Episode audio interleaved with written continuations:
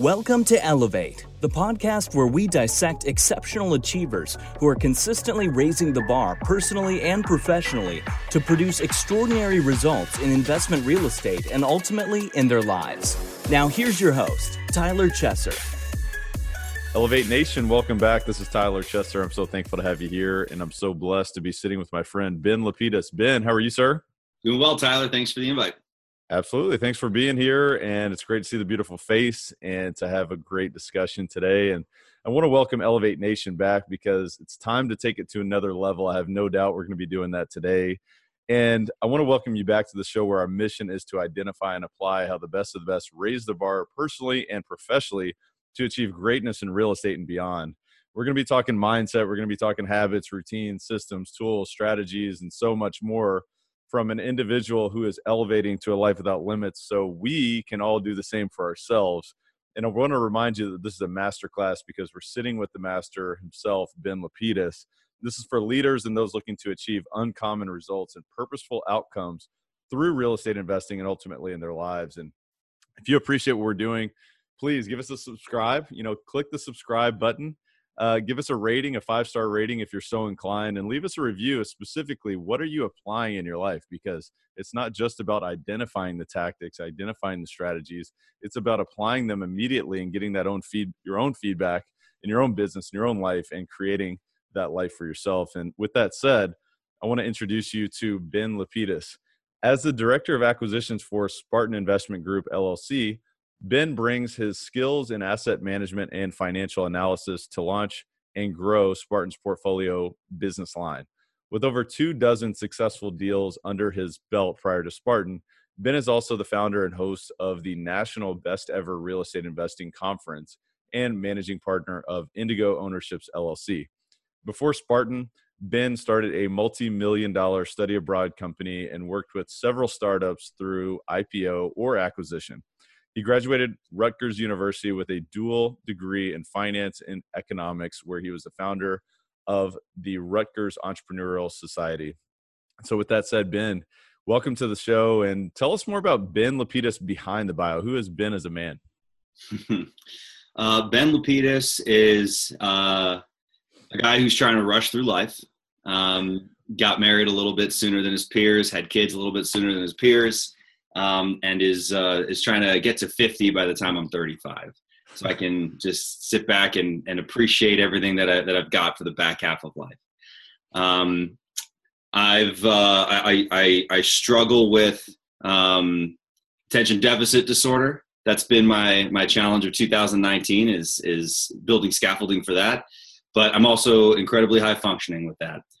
Um, I have a, an immense appreciation for um, self-awareness um, and the ability to be honest with oneself and to understand one's limitations and then to find the solutions to excel beyond those, as opposed to ignoring those limitations or ignoring one's reality uh, or not being educated about one's reality um, and how that affects oneself. So that's uh, those are the relationships that I look to cultivate um, with with people who are self-aware enough that they can take in new information, kind of swish it around in their mouth like a sommelier would with wine, and then take the good and leave the bad and always be looking to optimize. And so because I surround myself with people like that, I continue to grow in that way.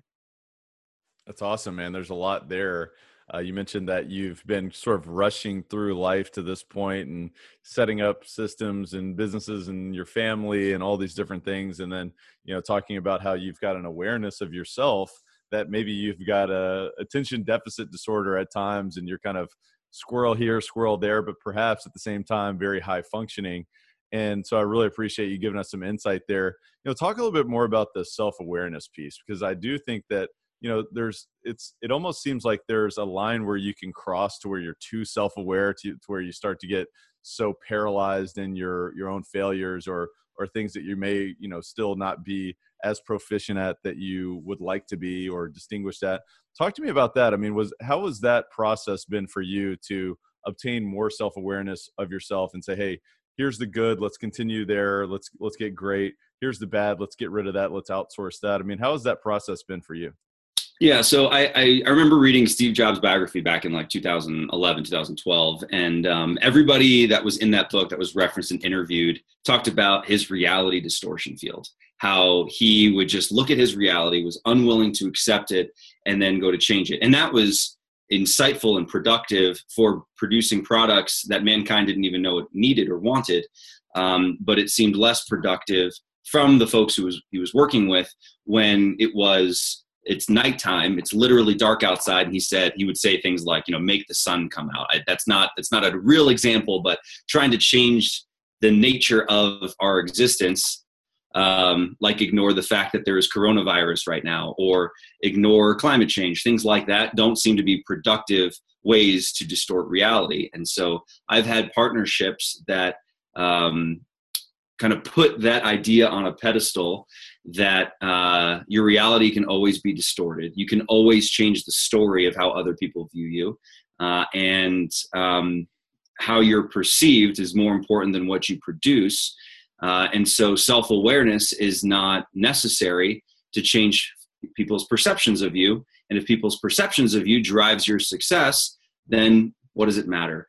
Now, if that's what's required to be a mad scientist that changes the landscape of the world, like Steve Jobs um, or Elon Musk, fine, great. People, we, maybe we need those people, but that's just not something that I'm looking for in my life. I'd rather have outsized, but moderately outsized success, um, being surrounded with people who I enjoy, who can help me grow, not just in business, but as an individual, than go the egomaniac route.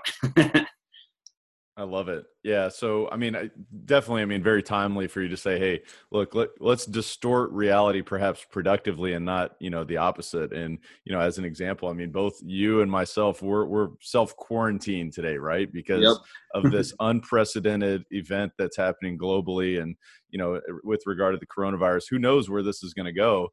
But with regard to yourself, what you're saying is, hey, look, you know what, let me, let me identify, you know, where do I operate within all of these different bounds? Like Steve Jobs is probably one of the most innovative type of individuals that, you know, the planet has ever seen.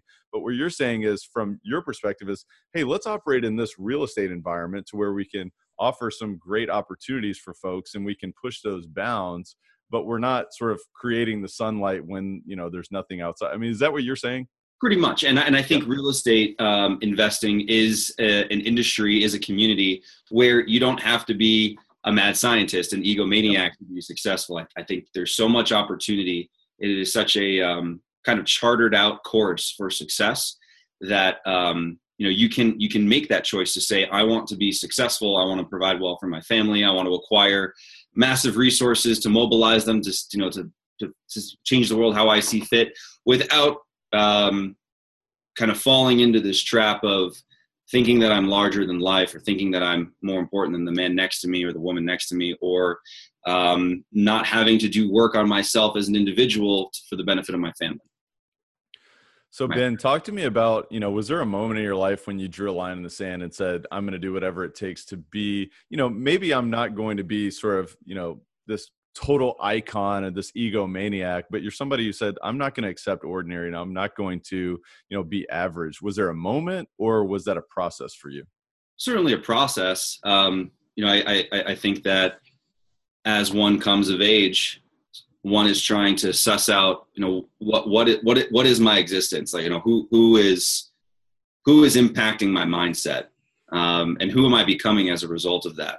So, and I remember in high school, Um, I hung out with the A P kids, and um, I used to talk about these harebrained ideas. I um, was elected president of the economics class that I was in senior year of high school, and I we instead of selling magnets or whatever, we decided to do a, a monopoly board centered on our town, sell the advertising space to businesses, and sell the resulting product to the students. So it was like two business revenue lines in one. Instead of, you know, projecting five hundred dollars of revenue for the class, it would have been, you know, fifteen thousand dollars, twenty thousand dollars for the class. Um, and, you know, we had to go out and sell forty advertising spaces to businesses around town. And in the process of doing that, I was, you know, coming up with these harebrained ideas that I'd sit down with my friends at lunch and, and talk about these things. And they would all just, as academics, they all pursued academia after high school.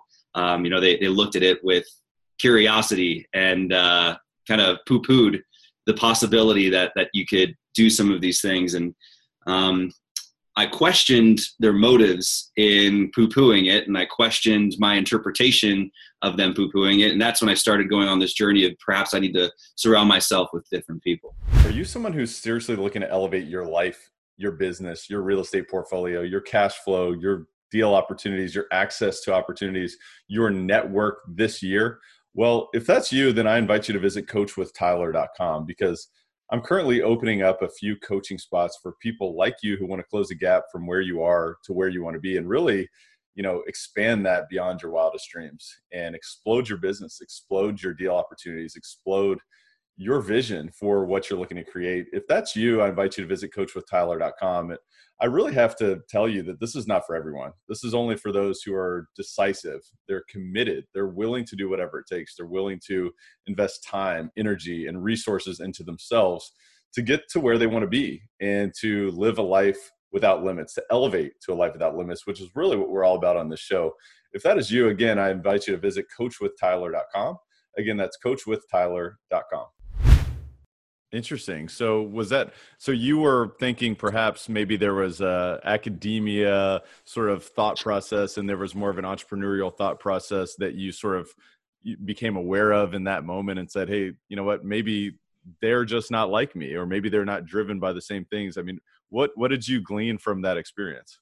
Yeah. So I, I had the benefit of two things. One, my dad, who was incredibly entrepreneurial, um, and uh, would, would used to drive me around buildings and implant these seeds into my head of distaste for corporate America and say every single person who's working in this building is in a prison cell and their tie is the chain around their neck. And, you know, when you're four years old, you're thinking, wow, this is like very literal, right? So, yeah. Um, and then I went to go work at a sandwich shop, uh, who which was owned by a guy who um, you know, owned a whole bunch of franchises Uh, in, in the in the region. And so those two people kind of corroborated this idea that you can choose to be this person. Um, you know, my, my my dad started dad school when I was six, and I had to read The Richest Man in Babylon and Kiyosaki by the time I was eight, and Og Mandino, and um, How to Win Friends and Influence People, Think and Grow Rich, all by the time I was ten, twelve years old. So awesome. it, it seemed like everybody else was just missing out on this education because I had literally been indoctrinated, didn't have much of a choice about it. Um, it so it, so it, it didn't come to me as though, uh, you know, maybe I was crazy. It came to me as, wow, all my friends are uneducated. Yeah, that's awesome, man. Good, good for you, and having an amazing dad. I mean, most of us would would love to have had that type of experience by the time we're ten, you know, yep. The seeds that you can plant into your mind. So how did that germinate early on? I mean, did you have any sort of in entrepreneurial sort of endeavors, or perhaps just e- even just creative outlook as a child based on those experiences? Um, you know, I don't, I don't know that I did too much on my own. Like I wasn't, you know, uh, coding mobile apps when I was ten years old, like Sean Parker or anything like that. Um, but I did have a fairly active for the age that I was at, uh, a role to play in each one of my dad's businesses. And he wanted the entire family to feel like they were a part of the business team, um, in every one of his ventures. And, um, there was a very disparate, disparate kind of style of stuff that, that he was part of in the, uh, the seventeen, eighteen years that I was hanging out with him. Um, so I, I did participate that way. And my first foray into doing something myself was being the president of that economics class. And we did generate twelve or thirteen thousand dollars of revenue. Um, we did some, I, I probably did some other things like pancake houses and Boy Scouts or selling tickets for theater or something like that, but, but nothing like a business when I was a kid. No, the first, first business got started when I was nineteen years old, the first legitimate business that I started. Which was, what was that? Yeah. So that was a study abroad company, um, that we started to, in two thousand nine, Obama had just been elected. The green wave was coming. Um, and environmental engineering, uh, programs were just starting to sprout up around the country. And so we looked at the study abroad opportunities for engineers. We, I was in Costa Rica, and I looked at the amount of hands-on education availability and low, um, insurance costs to bring kids to Costa Rica to literally climb wind turbines to the top, go to a geothermal electric facility, hydroelectric facility, biomass uh, a, a energy a production facility, water conservation, biological reforestation, all within a twenty, thirty minute drive of each other. No cost to enter any of these facilities, no insurance costs to, to, to um, have to uh, accommodate these trips. And tourism was dead. I mean, two thousand nine had just occurred, two thousand eight rather. Um, and so, and it, there was this green wave, and uh, engineering programs didn't have the time to study abroad. So we set up a twelve day all-inclusive experience in Costa Rica to learn everything about renewable energy production and uh, sustainability. Um, and after our first year, we were able to generate three credits for students. Within three years, we were doing five hundred kids a year at four grand a pop, getting wow. pretty close to two million dollars a year in revenue. I was spending half my time in Costa Rica by the time I was twenty-two years old.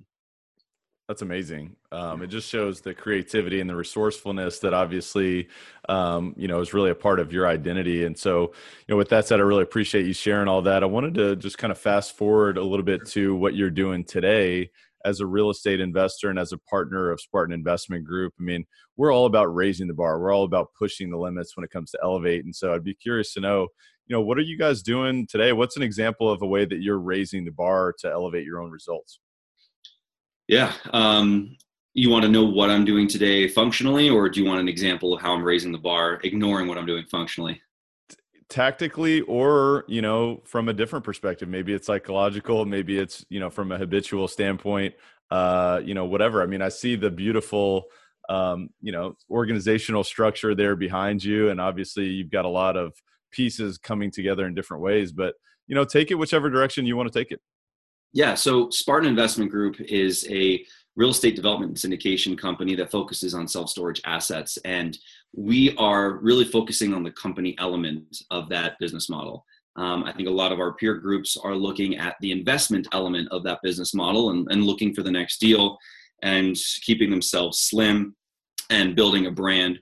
We are building a company and an engine and a strategy to grow to a point where we are beyond a brand, we are beyond a hustle, we are beyond um, one individual's ability to identify deals or one individual's ability to raise capital. Um, we are building an, uh, a private equity business model that can survive any one, if not all three of, of the partners that are driving the business. So that's twofold. One is identifying a, a good strategy, or really threefold. One is identifying a good strategy. Every three years, we go through a strategic planning process. We just finished our strategic planning process in two thousand nineteen for twenty twenty to twenty twenty-two.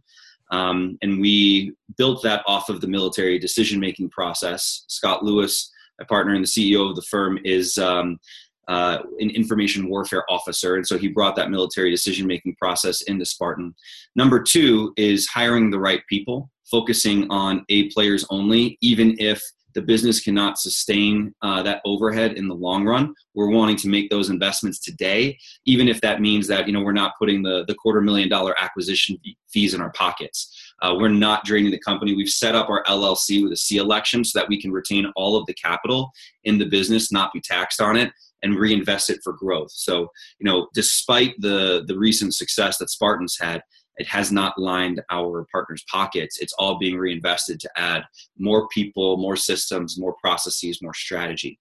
And number three, this is uh, something else that I have to give a shout out to Scott for, is just an unrelenting um, uh, kind of focus on culture. Um, we've built out our Spartan Creed. Uh, we've built out um, you know, every, everybody in our company is working on vision boards right now. Everybody is working um, within our strategic planning process. They have O K Rs, objective key results, that are all tied back to that planning process. We do frequent team retreats. We celebrate every closing. Um, uh, there's uh, there is an unrelenting focus on building out our culture. Um, you know, and one another thing, it's not just our employees that are part of our culture, but our investors as well. So every time we close a deal, we have something called a Spartan coin, um, and it's it's it's like a challenge coin. So um, you close on a deal, you're an investor in a deal, you get a little coin. Um, medallion with the, the logo of the business that we just acquired um, as part of your ownership, in addition to the investment binder and everything like that. Wow, that's amazing. There's uh, there's a lot there, and obviously, I've, you know, this is not something that uh, Ben is coming up with on the spot. I mean, there's a lot of thought, there's a lot of strategic planning, as you mentioned. You know, going through sort of a, a detailed strategic planning process every, you know, three years or so is, uh, you know, obviously where you've been able to glean all of this strategy and all of these different tactics.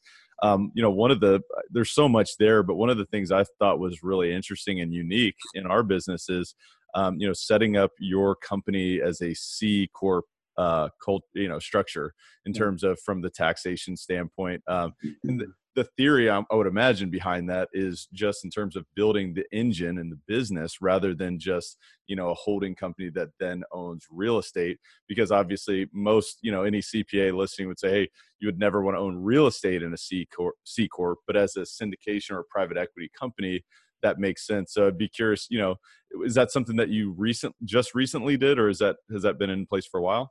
It is recent. It's, um, I believe it was part of the, the Trump tax change that uh, allowed this change. C election on an L L C is, is pretty new. Um, so I'm going to give a free shout out to Anderson Advisors here. They helped us set this up. They're based out in California. They're a, a tax strategy platform that not only focuses on reducing your tax liability, but also keeps in mind your desire for business growth, because sometimes focusing on reducing your tax liability can stunt business growth. So, you know, they, they kind of balance that.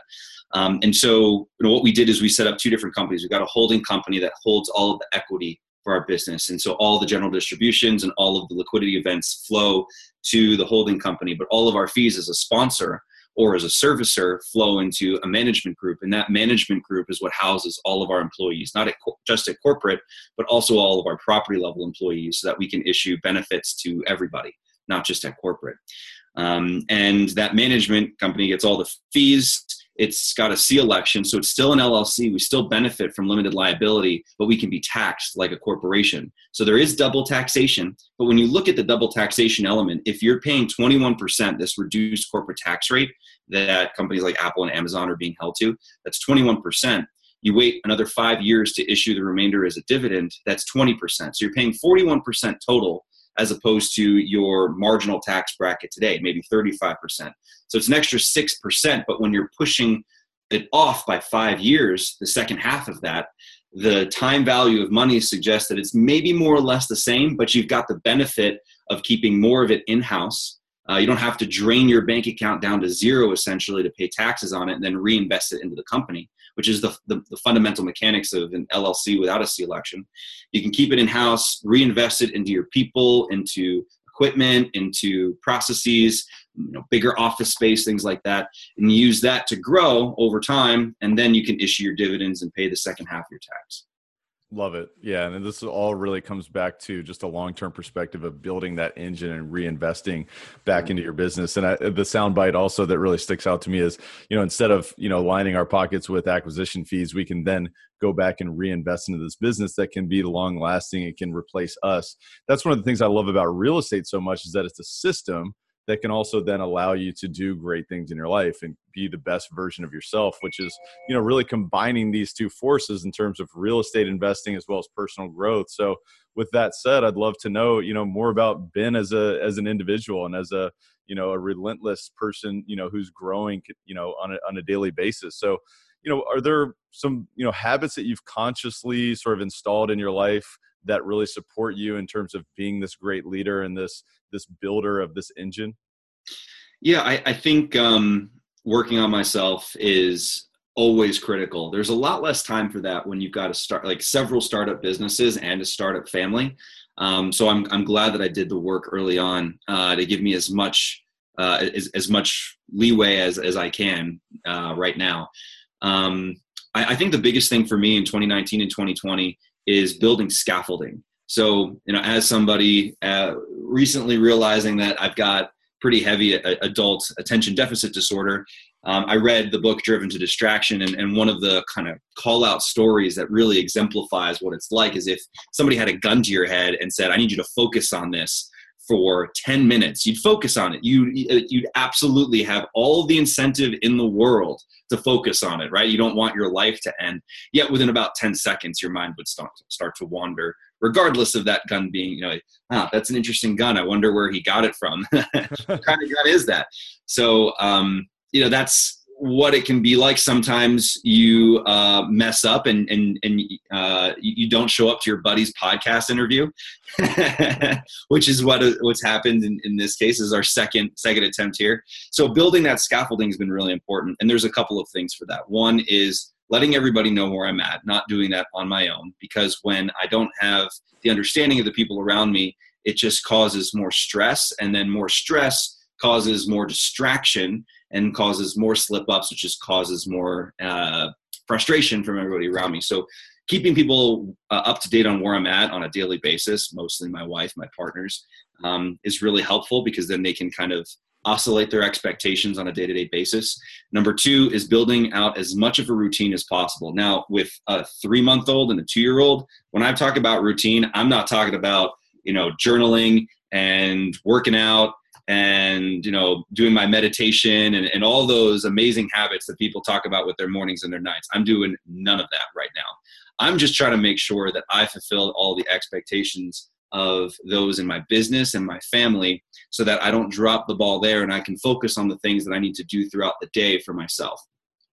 Um, and so that might be bringing coffee to my wife in the morning. That might be making sure that my kids get dressed and ready for the day. Um, because it's very easy for me to forget those things if I don't have a step-by-step routine, um, because I'm thinking about other things while I'm doing it. And so I'll just completely forget about it, and then the other folks have to deal with it.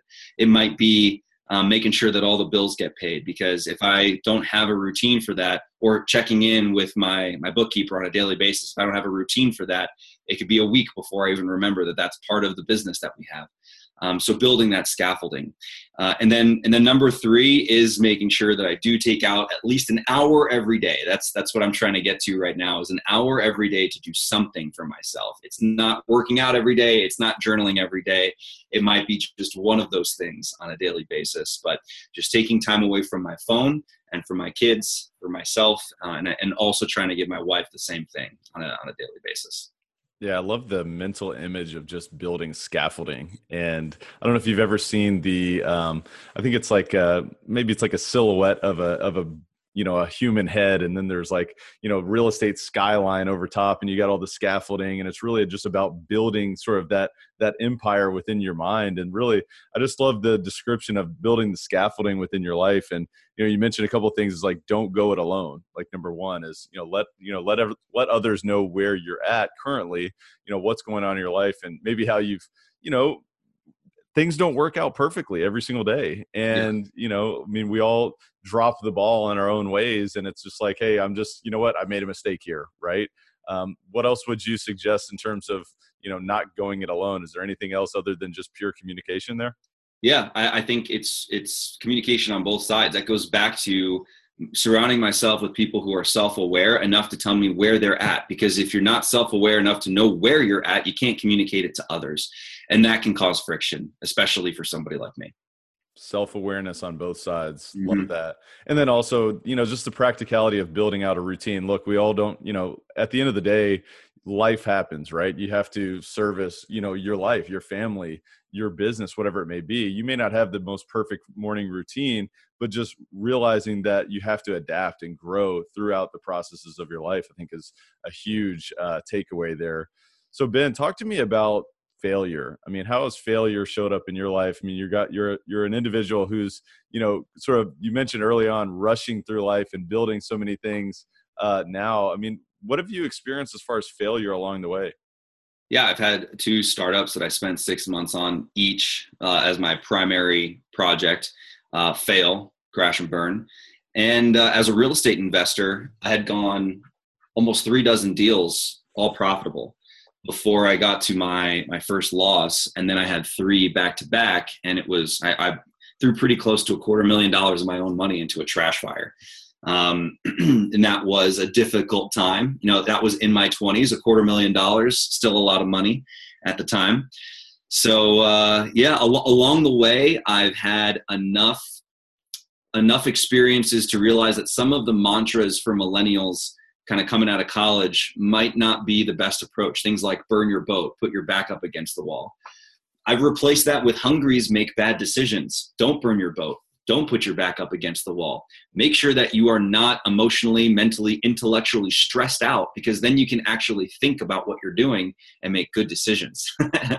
So you know, I, I used to kind of stretch myself as thin as possible. Um, and the idea was, is if you can do that today, when you have more responsibilities like a family and a mortgage and kids, um, you'll know what it's like to feel stressed out. But that's, that's just not the right answer, in, in my personal opinion. Um, you know, build yourself a foundation, build yourself a rock to build the rest of your life on. And from, and don't let that rock go, you know, like don't, don't, don't bet that rock on something that could have a, a huge impact, but has, but has huge risk. Keep that rock as your foundation, because that will make sure that you are emotionally, intellectually, spiritually, uh, physically available to make the right decisions uh, as you go through life. I love that. Yeah. And I mean, this is a great topic to be having this discussion on currently, as we're entering a very uncertain type of an environment with, you know, a global pandemic as the uh, coronavirus that we're sort of, you know, really kind of starting to kind of perhaps start to get more of an understanding of how potentially serious this is. And, you know, with that said, you mentioned a few times just as it relates to stress and real estate investors. And that's why we talk a lot about psychology and mindset.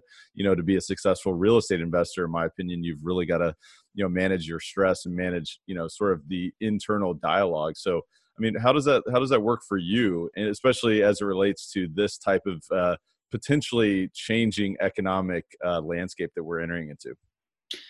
How, do, how does that inner voice that can give me doubt and stress relate to me? Yeah. So um, I, I had I had a couple of partnerships early on, the, the study abroad company in Costa Rica. Um, and that did two things for me. That said, there is a benefit to having partners, but there is a detriment to having the wrong partners. Those were two things that I took away from a partnership perspective.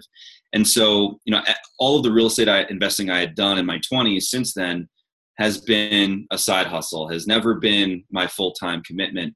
And I was waiting to find the right partners, because I knew that somebody who has my skills, my competencies, my energy needs to be complemented with another type of personality.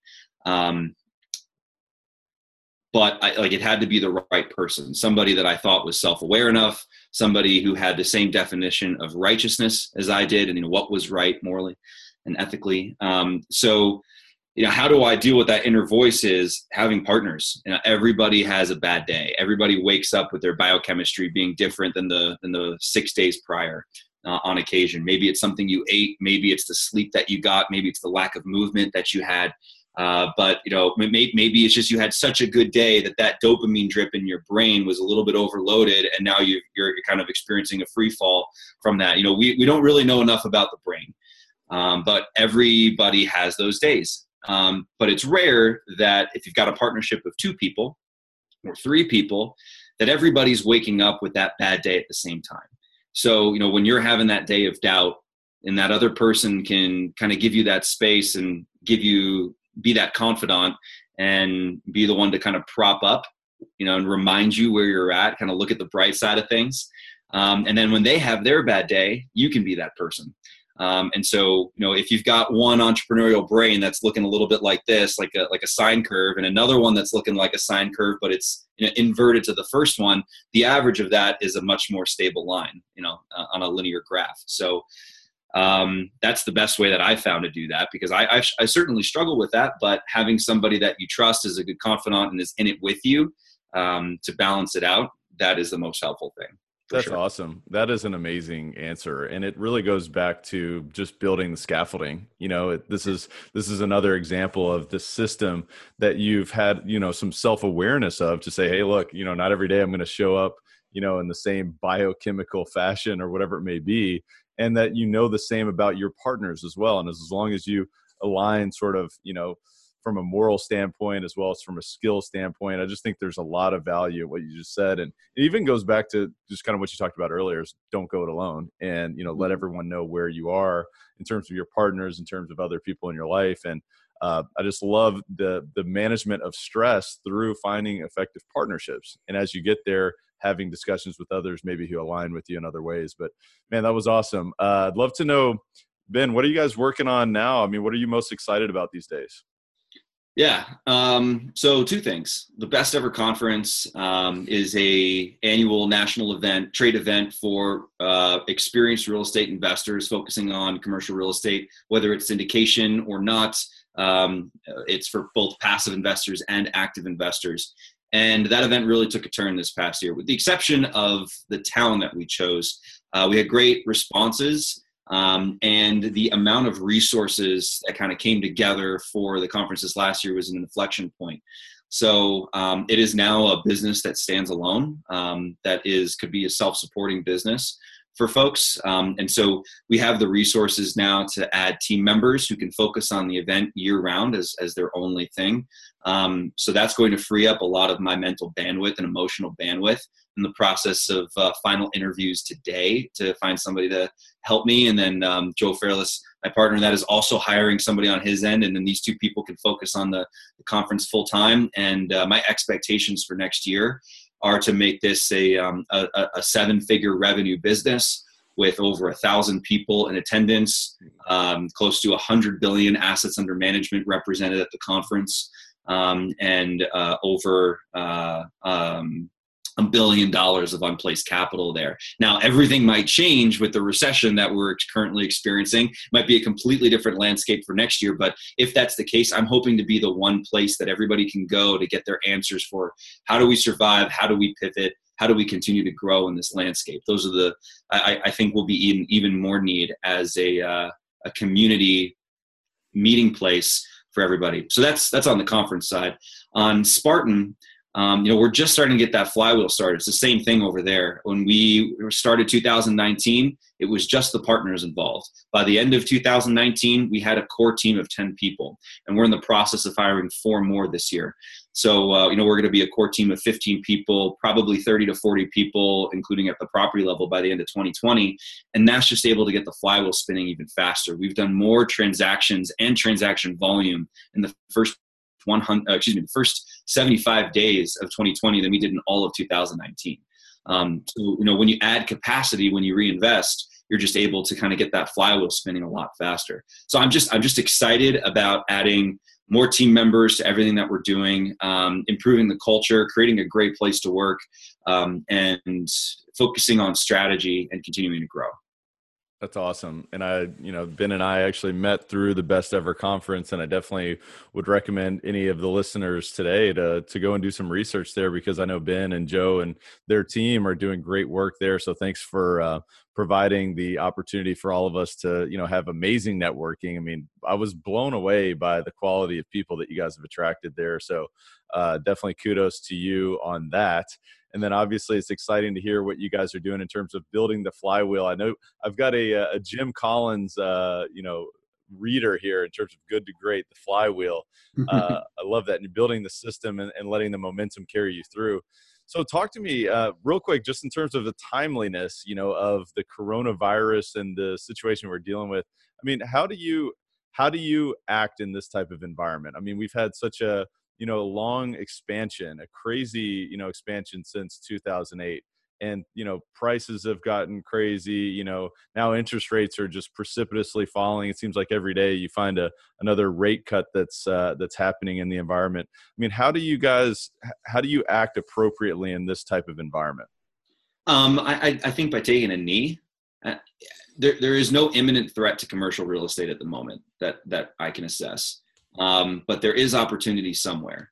So I, I think that if, you know, we, we go out and we make these, um, you know, these big changes to our business model without taking the time to do assessment, we can make some mistakes. Um, let me kind of break that down. No imminent threat to real estate. I, I, I, there is obviously a massive threat to the equity markets right now, not just in the U S, but, but globally. I mean, we had another eight percent drop this morning on Monday, March sixteenth.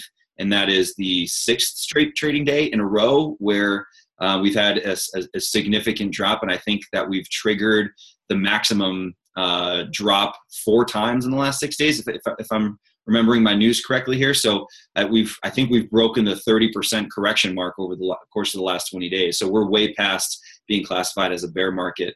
And that's, again, not just in the U S, that's, that's globally. So there's a, a massive threat to the value of the equity market.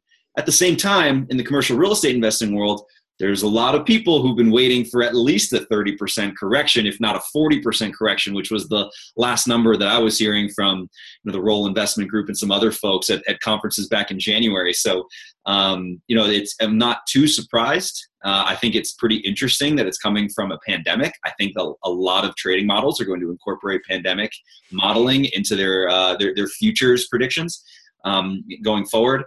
But for commercial real estate, C M B S foreclosures are at an all-time low.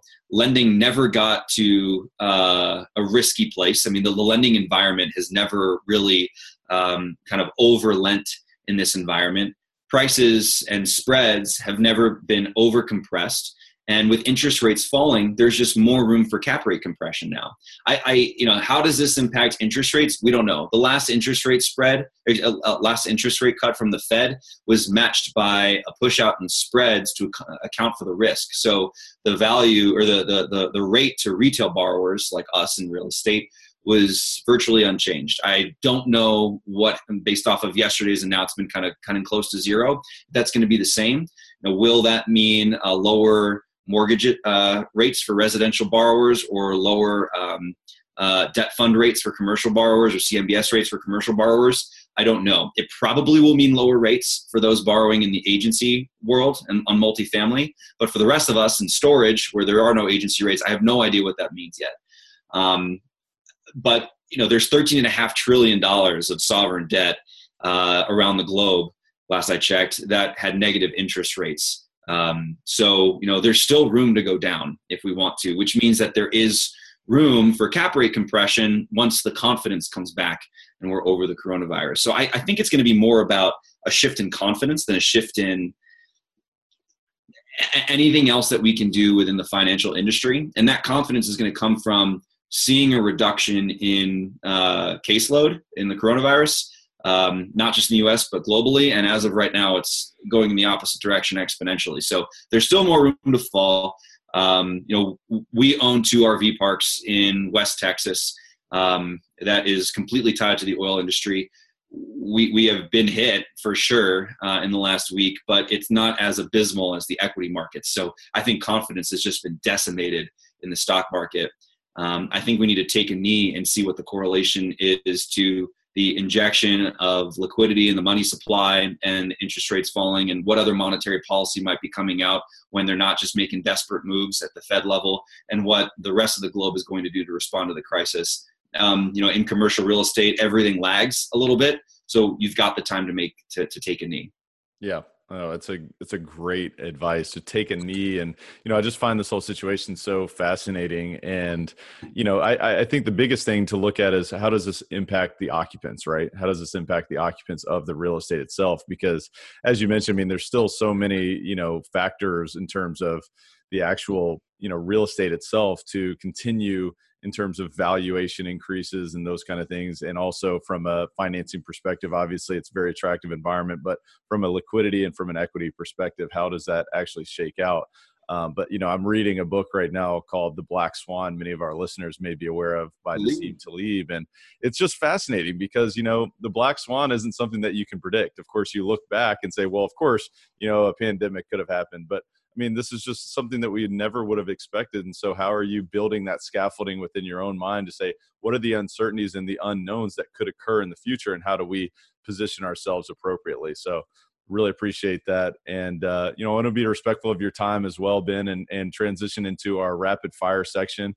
We call it the rare air questionnaire because we're scaling the mountaintop and we're going to continue to scale those mountaintops no matter what faces us and no matter what pandemic comes and, and requires us to self quarantine. But, uh, you know, talk to me, uh, what are, what are two or three of the most impactful books that you've ever read? You talked about a few that you even read before you were ten years old earlier in the show today, but I'd be curious to know that. Yeah, I, I think there's always recency bias in this answer.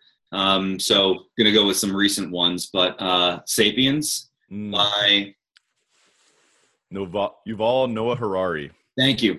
Amazing Thank you. book. Yeah, Sa- Sapiens is, is great. And and I would couple that with um, you know, the blog post series of Tim Urban, Wait But Why.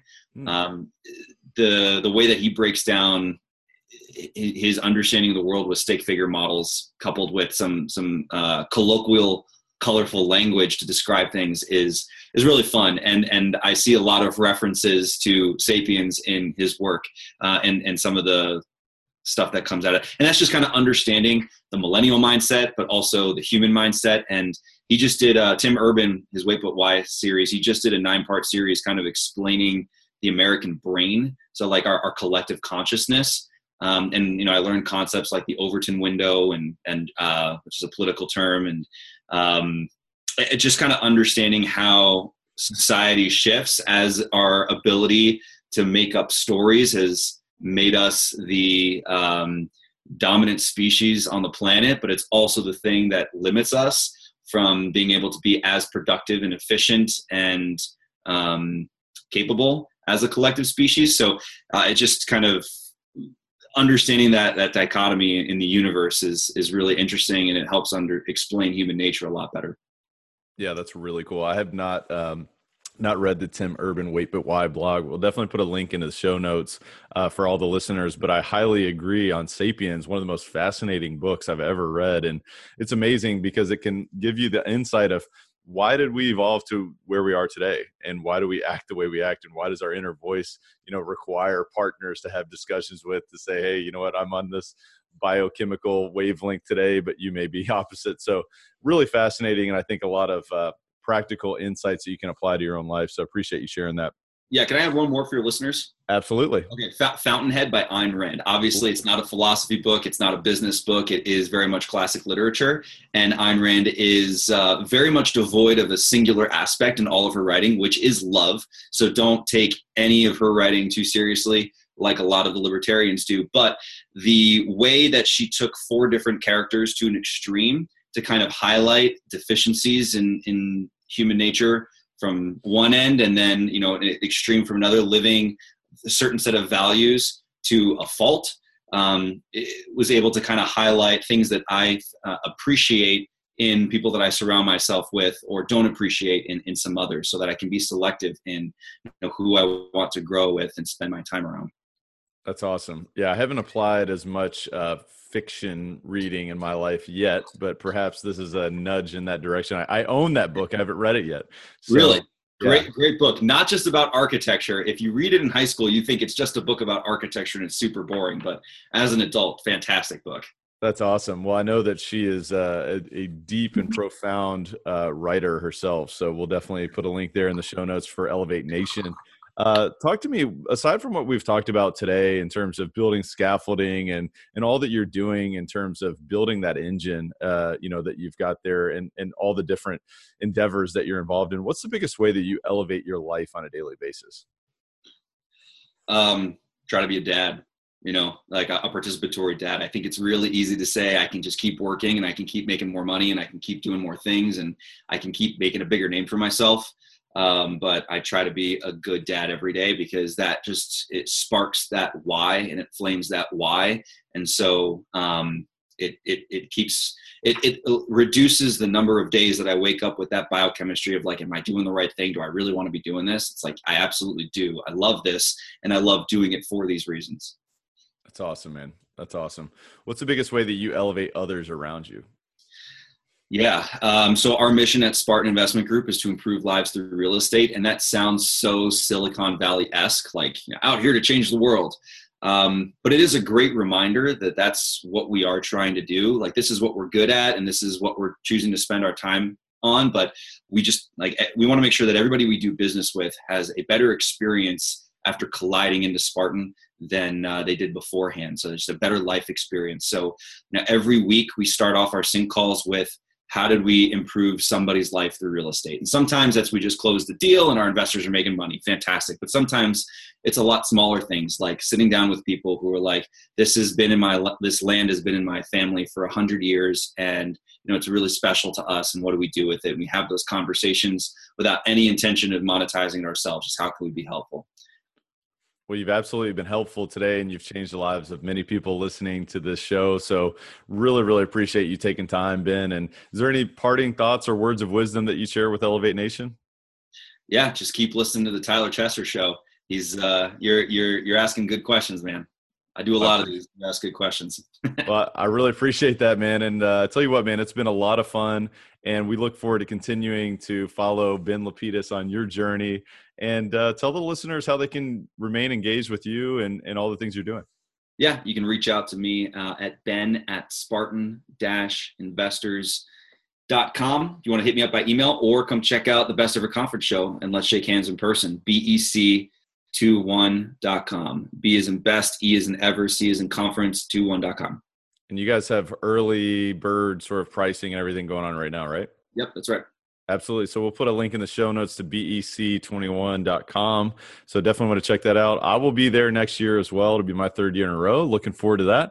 And, you know, I really just want to remind everybody that repetition is key. You want to re-listen to this show because, man, I, I need to re-listen to it because I was taking a lot of notes and I think I missed a few things. But, you know, you want to re-listen to the show, pause where needed, take notes, take massive action because, you know, that's really where the power is in all that you learned today. But share it also with someone else.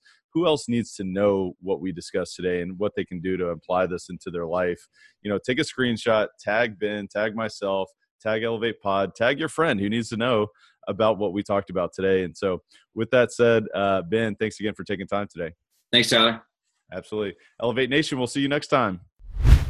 This episode of Elevate is brought to you by C F Capital, a real estate investment firm formed by myself and my partner, Brian Flaherty, where we invest in multifamily real estate communities across the Southeast United States. If you'd like to learn more about our approach, our mission, our acquisition criteria, and how you can learn more about future opportunities, visit C F cap L L C dot com. Again, that's C F cap L L C dot com. Thank you for listening to Elevate. If you enjoyed this episode, be sure to rate, review, subscribe, and pay it forward by sharing with a friend. Most importantly, take this opportunity to elevate your results by taking immediate action on what you learned. For more, visit Tyler Chesser dot com.